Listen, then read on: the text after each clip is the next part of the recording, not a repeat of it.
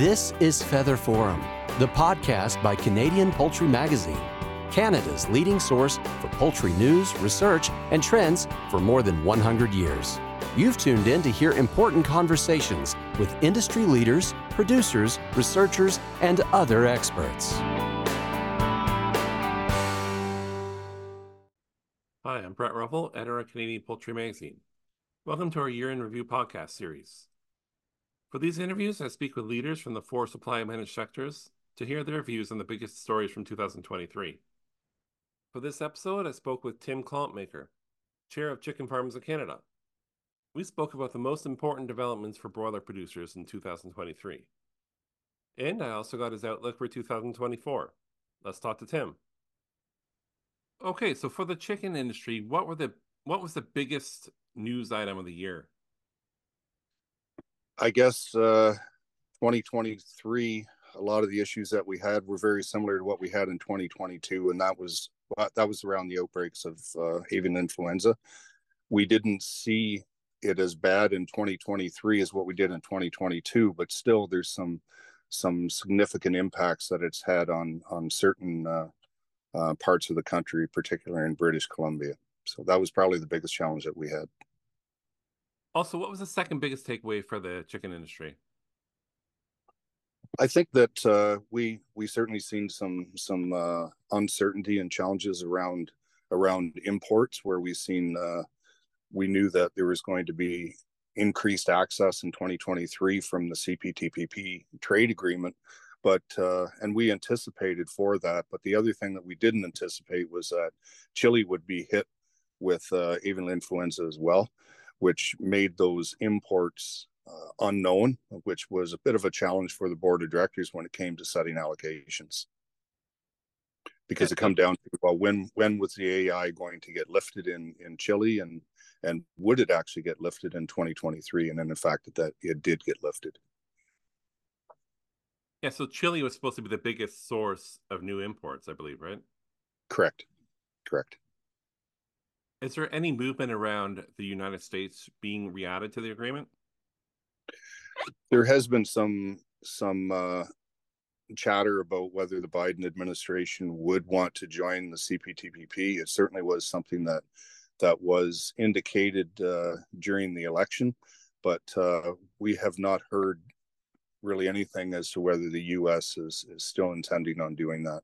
But certainly, if if the U.S. did join the CPTPP, then uh, there'd probably be very little or no importation coming out of Chile. It would all come out of the U.S. And around trade agreements, so what were your thoughts on the uh, the progress of that new bill protecting supply management? I think this is an important bill for us. Uh, C282 was certainly one that uh, we talked a lot about this year, and we met with uh, some of our elected officials and also some of our senators as well to just indicate the importance that this is to supply management. You know, when uh, we we hear governments continue to say that we support supply management, but then continue to make concessions in different trade agreements, and, and a lot of times it's a case of well, they say, well, we only gave up one percent, or we gave up half a percent, or two percent.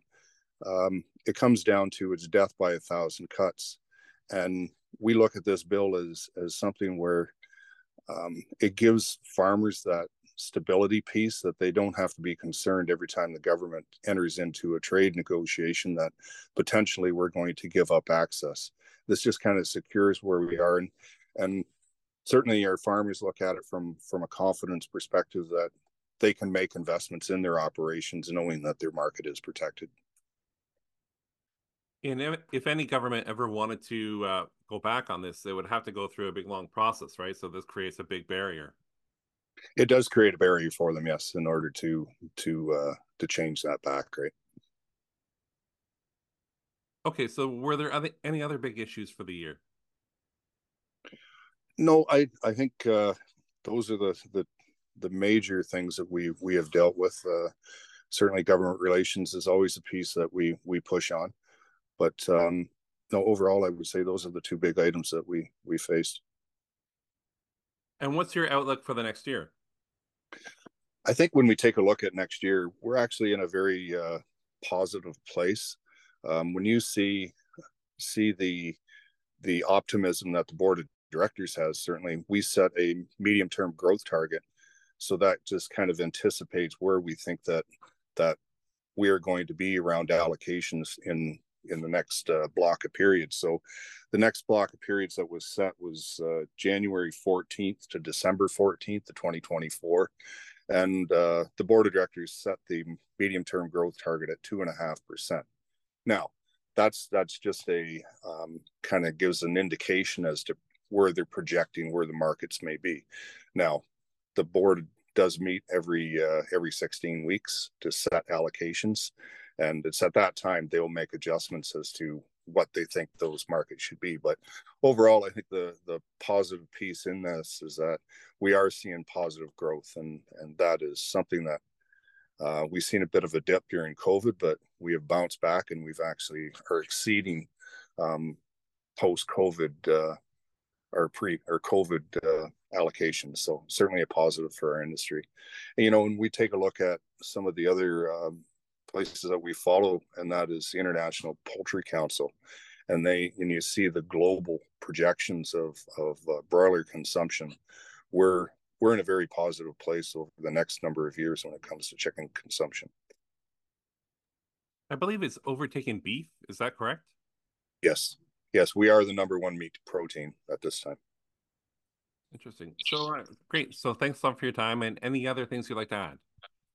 Um, I think the other positive thing that I would add that we we do have, and that is our branding strategy. We have we uh, um, have put a significant amount of resources behind our brand, and I think that the recognition that we're we're getting around our brand and also the way that we're we're getting out to to the public is is an important piece that we're doing in 2024 and that and that is about telling our story i think our farmers have a good story to tell about our food safety and animal care programs and sustainability that we have.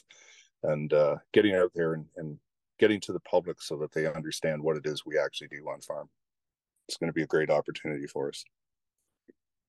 And what will the focus be around? Um, it's it's mostly around the sustainability piece of our industry. Um, like I said, around the animal care program and the and the food safety and and also the uh, promoting social responsibility as well, right? So the, the active, how active are our farmers in our communities? They're they're very active as far as their their donations towards such things as food banks. Those are all the type of things that I think that that we don't talk enough about. That uh, our farmers do a great job at but we could we just need to tell the public about what it is we do yeah i was just reading an article about all the donations just in ontario that they've made in terms yes. of donations. Yep yep. Our farmers are uh, very generous when it comes to supporting our local food banks. They certainly recognize the need that that there is there at the food banks. All right great. Well thanks a lot for your time and enjoy the holidays. Okay thank you. Thank bye you now.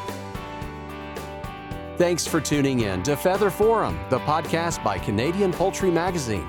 To catch up on all of our other episodes, visit canadianpoultrymag.com slash podcasts.